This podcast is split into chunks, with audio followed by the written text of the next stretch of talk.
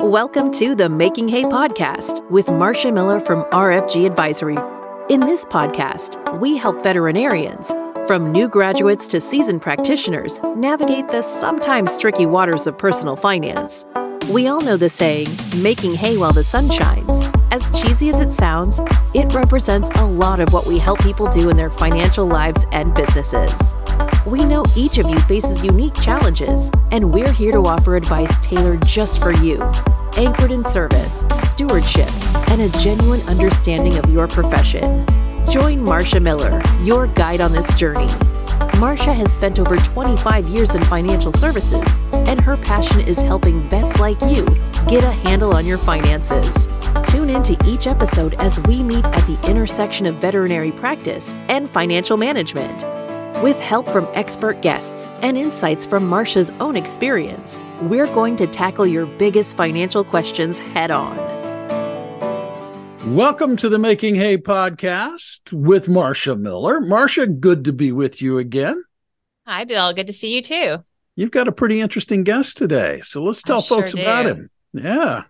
Rick Wedell. He is the Chief Investment Officer at RFG Advisory Corporate. He joined as a partner and the CIO back in 2016, but he has 23 years in the business. He went to Harvard, where he graduated with honors, and then he went to Stanford for his graduate degree and graduated number one in his class. This guy's kind of impressive, Marcia. So I can't Just wait to hear what he little has to say. Yeah, Yes. just, just a tiny By, bit. by the way, I, I love doing these podcasts because I get the rush of that intro, which is fantastic. Uh, I'll go home later tonight and my kids will tell me I'm no big deal. So that's totally fine. yeah, Um, exactly. all well, good. kids are a great leveler, man. They're, they're they are like very level, level it out, Exactly. level it out. Well, thank you for having me on. It's it's great to be here. It's Yeah, great to thank be you here. for joining us, Rick. Today, we're going to talk all things practice owners. So, for any of you veterinarians out there who are either a, currently a practice owner or if you aspire to be a practice owner, this episode is for you. And so, we're going to start out with Rick. Um, what are a few things that are the most important financial considerations a practice owner should consider? Yeah, probably the single biggest financial planning, you know, mistake or or thing that a practice owner needs to think about really comes down to the need to not just rely on your practice as your retirement plan. And what when I say that, that really just comes down to a very simple math problem related to the rule of 4. So, can you just tell me really quickly from a financial planning perspective what the rule of 4 is? Absolutely. So the rule of four means that generally you take the balance in all of your investment accounts, you look at your total money, and that you can kind of loosely, as a rule of thumb, pull somewhere around 4% per year out of that portfolio and not run into the risk of running out of money in your lifetime. That's exactly right. And, you know, that's a distribution rate that, you know, once again, rule of thumb, if you work with a financial planner, you get a lot more refined answer on that, which is one of the reasons why most people do. But as a general rule of thumb, 4% is a good, you know, metric to have in your mind. So, if I'm a practice owner and I've got, we're just going to make math very, very simple here. I'm a practice owner and I'm pulling a million dollars a year out of my practice. This is a, a very, very profitable, you know, veterinary practice. Once again, working with big round numbers. And I go and I sell that practice and I get like a super premium multiple for it. I get like 15 times EBITDA. I've got $15 million to play around with in terms of, you know, the assets that are going into my retirement portfolio, right? So awesome. I earned a million dollars a year coming up to this. That was my take home pay. And then I sold it for 15 times and I brought home 15 million bucks. And I go to my financial planner and my financial planner says, All right, rule of four, you're going to be able to take out roughly $600,000 a year, right? And that's a problem because 600,000 is not 1 million. It's actually not even close to 1 million. And most people when they retire don't want to take a massive step down in income. They don't want to say, "Oh yeah, I used to earn a million dollars a year. Now I'm retired. I've got all this free time, but I've got 40% less disposable income." Okay? Correct.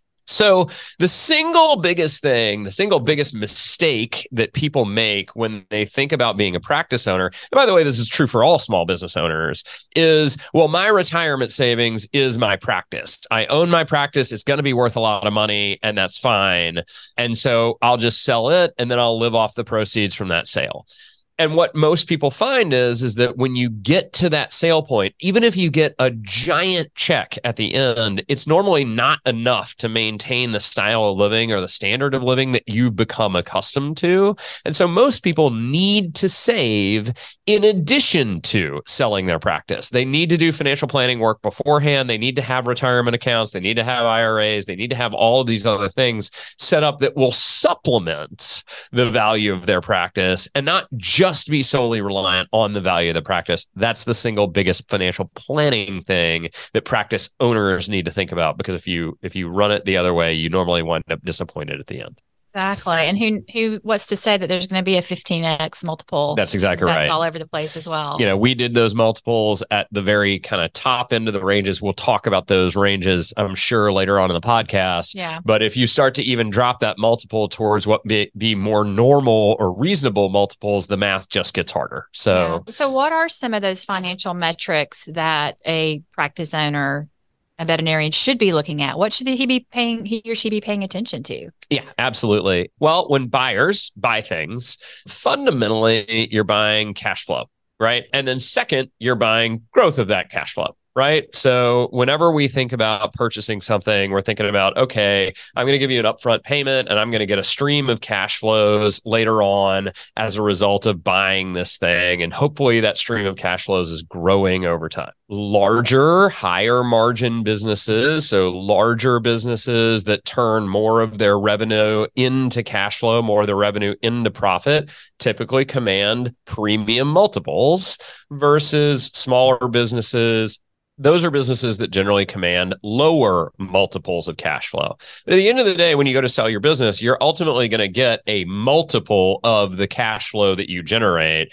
And really, what we're trying to do as we move things around in the practice is how do we generate the best multiple possible? So, whether I've got $500,000 of earnings or $100,000 of earnings or a million dollars of earnings, what we're really trying to do is think about okay, when I go to sell those earnings to a buyer, what is the multiple that they're going to pay on top of that? Is it six times? Is it eight times? Is it 10 times? Is it 15 times? You know, what what is that multiplier effect that I get for the cash flow that my business is generating? You need to monitor your sales. You need to monitor your sales growth. Growing cash flows are better than uh, than shrinking cash flows. You also need to keep an eye on any type of so first and foremost, when a buyer buys a business, they are buying a stream of cash flow right? So uh, when they, the whole reason why they're buying you is because they want to earn the earnings that you've been earning in the future. Okay. And so it goes without saying that the higher those earnings are, the more valuable you are right? So thinking about things like what is my cash flow out of the business is the most basic of, you know, multi, uh, sorry, value drivers that you can get is how much money am I taking out of this business on an annual basis? And what does the growth stream of that earning stream look like over time? Is my business flat? Is it growing? Is it declining? Obviously, growing businesses are worth more than others. Now, all else equal, buyers are also thinking about what multiple they want to play for that earning stream. Multiple just means okay, if a business is, you know, if business is generating $100,000 a year in earnings, am I going to pay them six times? So 600,000? Am I going to pay them 10 times, you know, a million dollars? Like, what is that multiplier effect of the earnings that I'm purchasing to get me to a total purchase price? And that multiple generally depends on things like what's your margin structure? So are you you know running on a shoestring margin and just barely squeaking by? You're earning 10 cents about every dollar that comes through the door or your margins more healthy? Are they 15 20 25% in the industry? That's more, higher margin practices tend to be more profitable. Are you growing? Growing profit, uh, practices tend to be more valuable. And also how large are you so bigger practices, all else equal, tend to be more valuable. And this is something that you might want to think about if you're a sole practitioner. You know, sometimes, believe it or not, partnering up with three or four of your good buddies and combining the practice into one can make your share of the pie more valuable than it would be on a standalone business. Partnering also comes along with certain organizational challenges, which we can talk about, but it's something to think about as you think about drivers of value within the practice two other things that you need to think about as you're thinking about you know uh, your financial metrics. The first is keep in mind that you are both an owner and an employee of the practice. And what i mean by that is look if you're taking $200000 a year out of your practice and your plan is to retire and not be there anymore your math needs to go through the the analysis of okay what's it going to hi- cost to hire somebody to replace the work that i'm doing? Right. And you got to be honest about that right? Because somebody who's coming in if they're truly buying the business is going to have to hire somebody to replace the work that you're doing in the practice. And that's an excess cost that's a cost in addition to what you're currently charging. If that's going to cost $100000 then your profit's really 100000 not 200000 and last but not least, you should always think about, particularly for smaller practices, is there anything in my financials that is going to make me more or less difficult for a third party to acquire? Okay.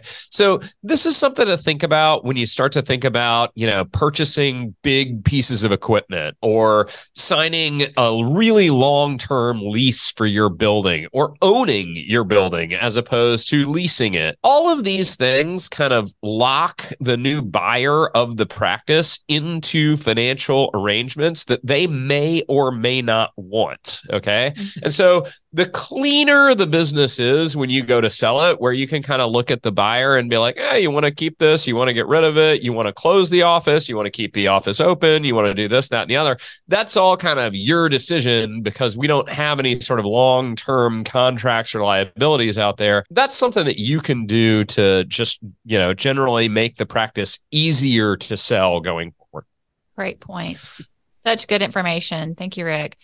So you've given us a lot to think about there, but how can how can a practice owner really look at and assess the overall financial health of their business? Well, so first and foremost, you can generally feel it, right? Like, I mean, you can generally, like, you're the one taking the cash flows out of the business. Yeah. If it feels like every year you're just kind of scraping by and, you know, that there's that tenseness, then my guess is, is that you're either investing a ton of money back into the practice for growth or it's just not a very health- healthy practice to begin with and you really need to you know at that point take a look at your cost structure take a look at what you're doing and think about well how do i optimize this? How do i make it better? How do i generate more? You need to go through all the sacred cows that are on the p&l and think about you know do i mm-hmm. really need the staff that i have? Do i really need the location that i have? Do i need to change up hours? Do i need to do more advertising bring in more business? You know kind of think about all those things to try and improve the practice. Right. The flip side is is if every year your earnings are increasing and life feels pretty comfortable and you're you know pulling a lot of money out of the practice then yeah that's probably a pretty healthy practice. Like you will be able to feel it. Typically within the industry ebitda margins tend to range from about 10% to about 25% if you're at the low end of that range, your practice probably needs a little bit of work from a profitability standpoint. If you're at the high end of that range, then maybe actually sometimes when you're at the high end of that range, that might mean you need to be doing a little bit more investment into the business in terms of driving sales or driving additional product flow or driving technology through the business you know, we generally tend to like to see people that are somewhere in the middle of that range, not wildly at the top profitable, but also not wildly, you know, running on a shoestring budget. Right. Excellent. So we've got a lot of veterinarians listening that are practice owners that are in different stages of their practice ownership. So we've got ones starting out new, we've got them, you know, in the middle, and and a lot that are close to the end of their career. They're thinking about selling. Why is it important and crucial for veterinarians, practice owners to start thinking about exit planning. Yeah. And this is one of these things where exit planning really comes down to what do you want your exit to look like? Okay. So we'll put it out on a spectrum there. Right? You know, and and I'll say, you know, exit planning option number 1 is I'm going to sell to one of the big corporate aggregators and they're going to roll up my practice under their corporate practice and, you know, that's going to be my exit strategy. And all the way at the other side of the table is, you know, hey, I'm going to bring on a junior, uh, you know, into my practice, somebody that will, you know, will partner in the business. I will teach them the ways of the industry. And then over time, I will gradually retire and this individual will kind of buy me out. Okay. And the interesting thing is, certainly that latter scenario needs to be planned for right? Because hey, where are we going to get this junior person? Right? Mm-hmm. Like, where did they come from? Uh, you know, typically we want them to have worked in the practice for a number of years before we're sort of ready to hand over the keys. If you're handing over the keys to that individual, then, you know, you're placing a lot of risk and, and faith in them, candidly, that they're going to be able to continue to run the practice going forward. What's not as well recognized, but is equally true is if I'm planning to sell to one of these corporate aggregators, well, there are ways that I can make my practice more valuable to them. What I think is often overlooked, though, is that if you're planning to sell to one of these corporate aggregators, there are steps that you can take to make your practice more valuable to them right? Like right. I can position my practice to be bought by one of these individuals in ways that, you know, whether it's equipment offerings that you know they want to see or don't want to see, whether that's that real estate strategy that we were talking about before, like am I, you know, gonna be their standalone office in this particular geography, or am I gonna be rolled up into eventually one of their corporate offices, you know, nearby, right? Mm-hmm. Like this is these are the types of things that make it very important early on to identify who is my buyer right. right? Like, what is my ultimate exit strategy? Who do I want that to be? And then let me try and position myself for what that looks like, right?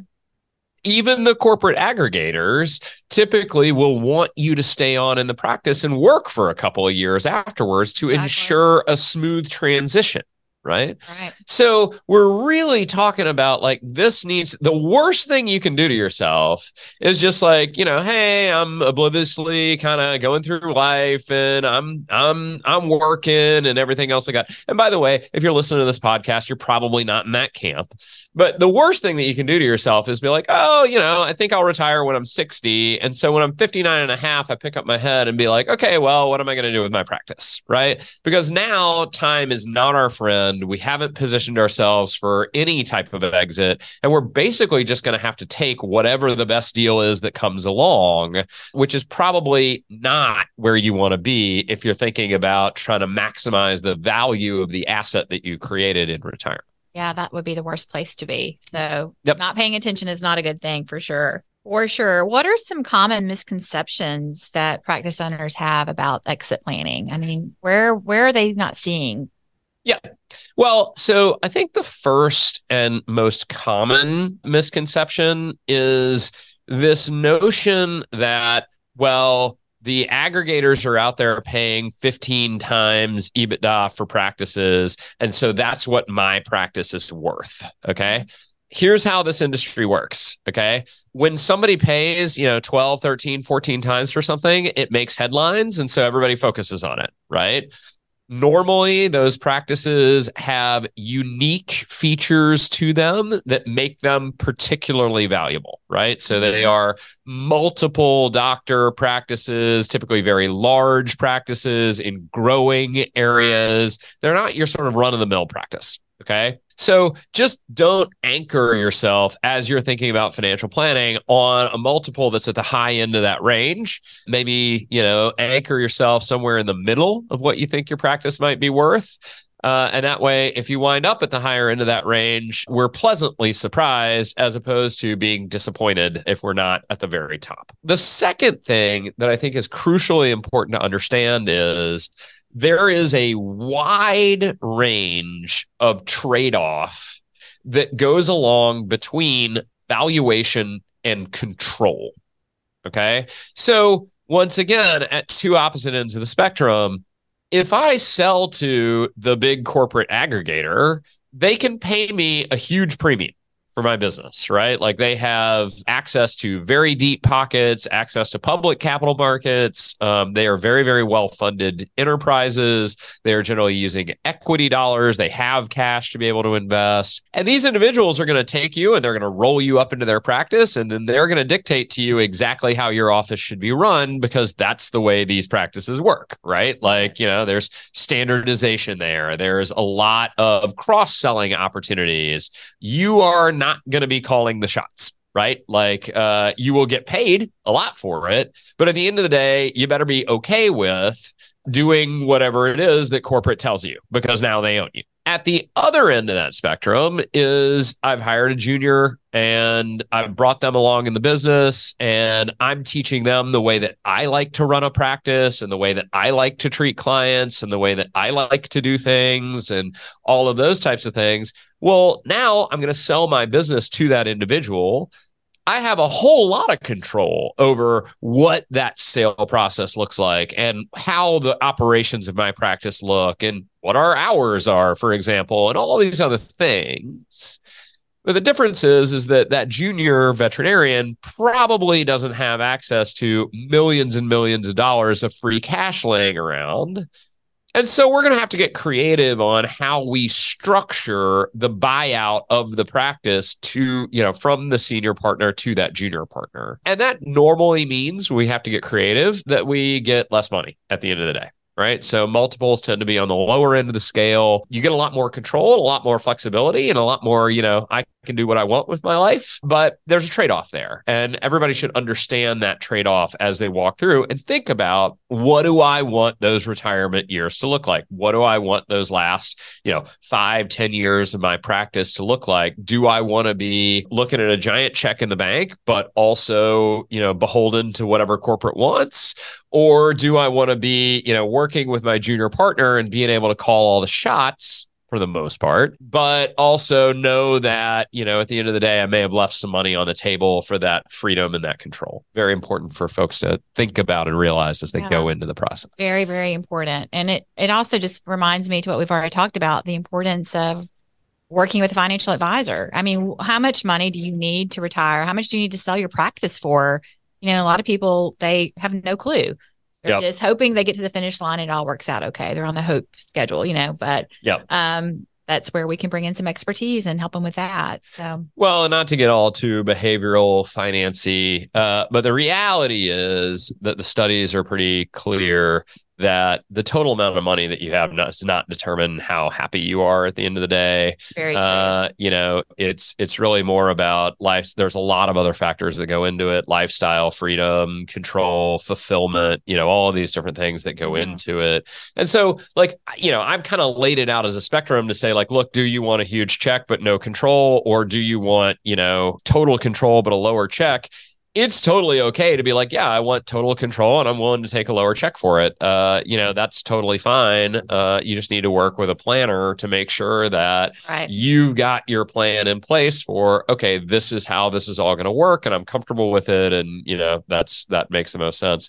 Don't get locked into the mentality of, you know, whoever has the most money like wins, you know, pound the chest. Yeah. Because uh, the reality is, is that there are reams and reams and reams of data and behavioral analysis out there that would suggest that that's not actually the case in any way, shape, or form. Yeah. yeah. And living a life of high happiness is what it's all about. That's exactly right. Yeah. That's exactly right. So what is the ideal timeline then for putting together an exit strategy? When should when should we start thinking about that? You know, I like to tell people 5 years is kind of like a minimum. Okay. Okay. So if we're already within that 5-year window, then we're going to have to do a little bit of scrambling and kind of think about okay, if you know may, maybe my option set starts to get a little limited in terms of what I can do and what I can't do. If we're outside that five year window or at that five year window, we still have enough time to kind of plan for what do I want that eventual exit to look like. If I'm hiring a junior person, if I'm kind of bringing them along, if I'm, you know, doing the things that I need to do and ultimately transition, structure a sale, kind of move on. You have to keep in mind that whoever you sell to will generally want you to stay on and work for another 12 to 24 months after the sale. So a lot of people, when I say five years, uh, you know, they think to my, they think to themselves like, well, you're insane. Uh, you know, like it's not going to take five years to find a junior partner and train them up.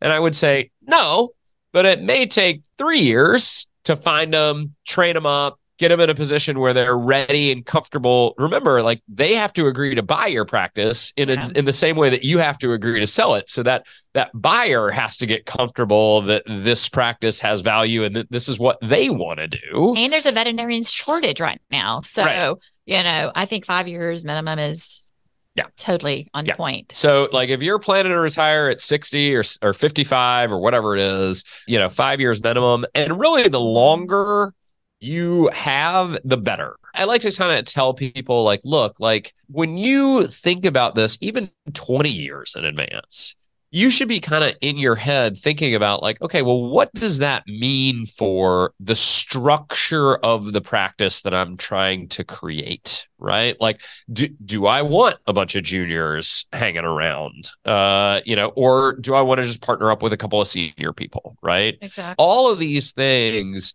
kind of lead you down the path of what do i want my eventual exit to look like? So the sooner the better. If we're within five years our option set starts to get you know kind of limited in terms of what's available out there. I know I have one of our current veterinarians we work with. She um, has her retirement date already set, and it's the age that her youngest child gets out of college. Um, so she's like, I'm I'm done on that day. So you know, all these personal things and business things can overlap and help you figure it out. That's exactly right. Yeah. All right. Well, Rick, how can practice owners determine the true value of their business? Like how? You know, this is always a hard one because like anything it depends right? You know a what is anything worth right? If we go back to you know economics 101 anything is worth what a willing buyer and a willing seller are willing to pay for it at a point in time. Generally i'll give you a couple of just range of metrics okay? So generally if you're ebitda so earnings after you've paid yourself your salary like earnings after owner's comp if that number is less than a million dollars, then your practice is generally worth somewhere around six times. Okay. Somewhere around that six times earnings level. If you're between a million to five million, those numbers start to creep up to somewhere between eight to 10. And then once we get to these, you know, sort of big practices, these mega practices, you know, five to $10 million of EBITDA, is where we really see those like 10 to 12 to maybe even 15 times multiples start to come into play.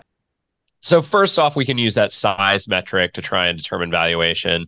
We then need to kind of overlay on top of that who our buyer is or who our intended buyer is, right? Right. Because if we're one of these five to ten million dollar practices, and yet we think that we're going to sell to our junior analysts that are coming along, I'm just going to tell you I've been doing M and A long enough to tell you that it's going to be exceedingly difficult for them to finance that right? Mm-hmm. So now there are ways that we can work around that. There are ways in which we can, you know, maybe borrow some money, have the company borrow some money, do some other things, you know, to try and get around that. The reality is is that those practices if we're really going to get a full sale multiple, it's going to be very difficult to do it if we're planning on just handing it off to G2.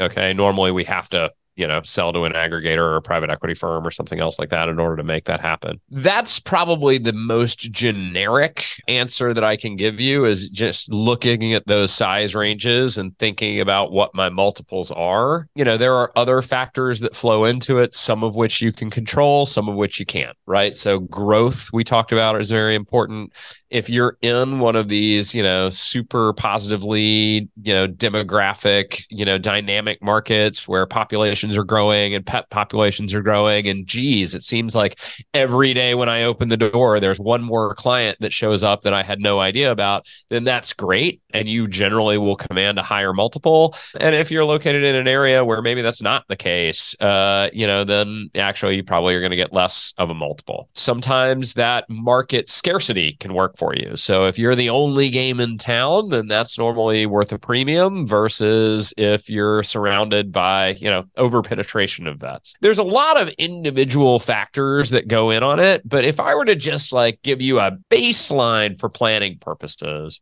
I would just say, hey, if you're sub a million dollars in EBITDA, which most people are, if you're sub a million dollars of EBITDA, you're worth about six times, you know, just kind of back of the envelope.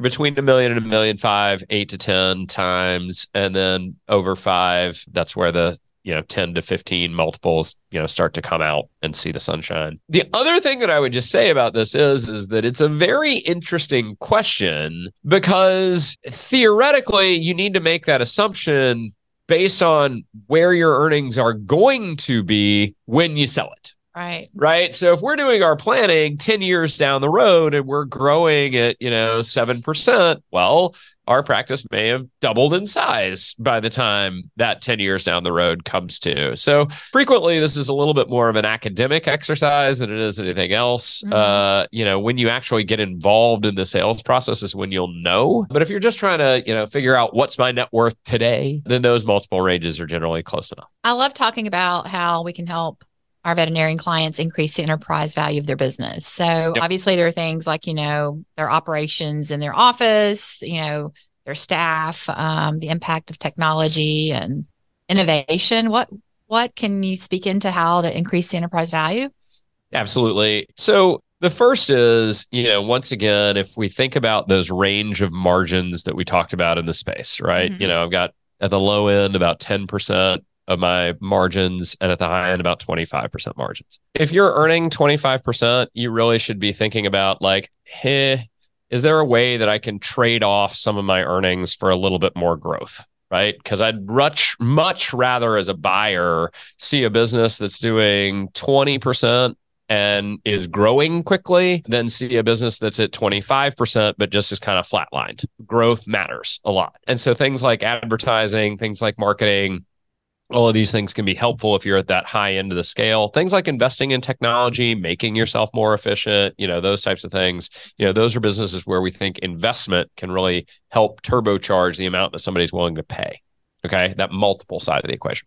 Awesome if you're on the low end side of that margin, then we really need to go back through and start to think about like, okay, well, how do I get to the high end side of that margin? Do I have what I'll call a comfortable practice, right? Have I solved operational problems or work headaches by just throwing people at the problem? Right. Uh, and so I've got a cost structure that's maybe a little too high and I'd like to. You know, do I have really, really prime and gorgeous real estate? And maybe I don't need that. Maybe I can get away with something a little bit less nice. Whatever you need to do to try and increase that operating margin, you know, at that low end of the margin range, I think will help.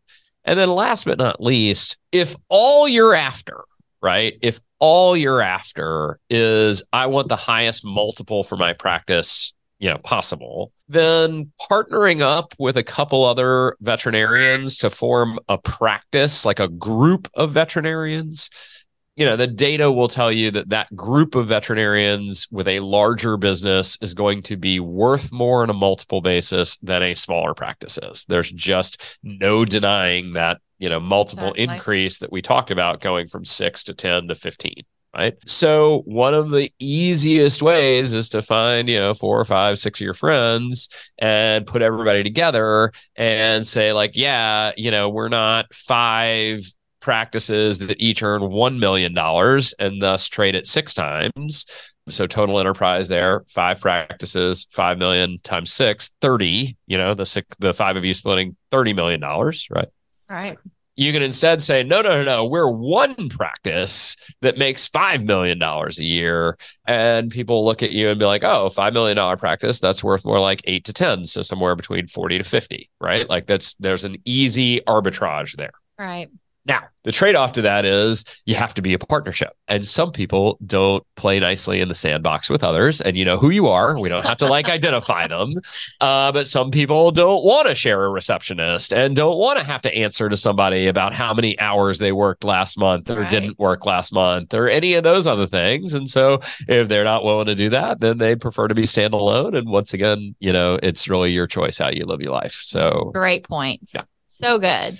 So good to have you here. I wanted to just kind of close with with a closing question. Yep. What is the one piece of advice that you would give to a new practice owner? New practice owner. And I'm going to bring it right back to the top, which is where we started, which is save. Okay. Like save. It may feel like, I know if you're a new practice owner, you're going to view savings as, okay, well, I'm investing back into my business. And that's great, right? Like we're going to invest back in that business. That's fine. We need to invest in that business. But when you get to retirement, you need to have you know IRA accounts, 401k accounts, depending on you know how you decide to set these up. Uh, you need to have other savings that aren't just your practice, right? It is important for small business owners to not think that just because they own the business that that's what they're going to be able to retire off of because those individuals normally wind up in a problematic situation when it actually comes to retirement so, right. and the sooner uh, you can start, the better. Plan early, plan often. That's yeah. right. That's awesome. Right. Thank you so much. You Such are pleasure. So very welcome. On the show today. We'll wrap it up. All right. thanks so much, Marcia. Yeah. No, that was great. That was very interesting. A, a lot of really simple, easy to understand, practical advice. But you know, Marcia, it seemed to underline while I was sitting here. It seemed to underline to me the importance of involving your financial advisor early on in this process because a lot of what Rick talked about are pretty simple things to talk about, but to put into practice in terms of saving and, and everything else, it seems like it, you'd be wise to have a financial advisor by your side doing all of this stuff. We hope that's what everyone sees in this because that is exactly um, what is so key. Yeah. And to that point, if somebody who's listening to this podcast thinks, I think I probably ought to have more conversations about this and they want to have them with you, how do they get a hold of you?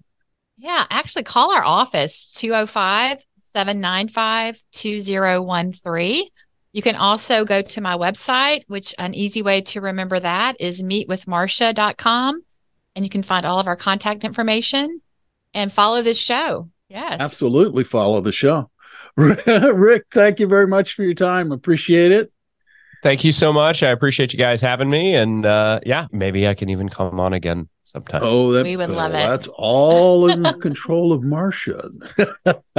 I'm pretty sure that's going to happen. Awesome. All right. Awesome. Well, it's great. And one of the things you as listeners can control is whether you subscribe or not. And subscribing is easy. Hit the subscribe button. That way, you will never miss another podcast. You will never miss another episode of this great podcast because it will be delivered to you automatically. And if you're so moved, we humbly ask that you might rate it and share it with others to help spread the word about the podcast. On behalf of Marcia and everybody at RFG Advisory, I'm Bill Tucker, urging you to do not wait. Go out and live your best life today. Thank you. Thank you for listening to the Making Hay podcast. Click the follow button to be notified when new episodes become available. Visit our website at meetwithmarcia.com or give us a call at 205 795 2013. And don't forget to click the follow button to be notified when new episodes become available. Content here is for illustrative purposes and general information only. It is not legal, tax, or individualized financial advice, nor is it a recommendation to buy, sell, or hold any specific security or engage in any specific trading strategy. Results will vary. Past performance is no indication of future results or success. Market conditions change continuously.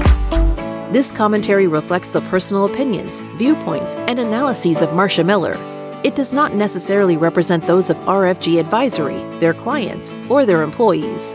This commentary should not be regarded as a description of advisory services provided by Marcia Miller or RFG Advisory, or performance returns of any client. The views reflected in the commentary are subject to change at any time without notice. Advisory services offered by investment advisory representatives or RFG Advisory LLC, RFG Advisory or RFG, a registered investment advisor. Advisory services are only offered to clients or prospective clients where RFG Advisory and its representatives are properly licensed or exempt from licensure. No advisory services may be rendered by RFG Advisory unless a client agreement is in place.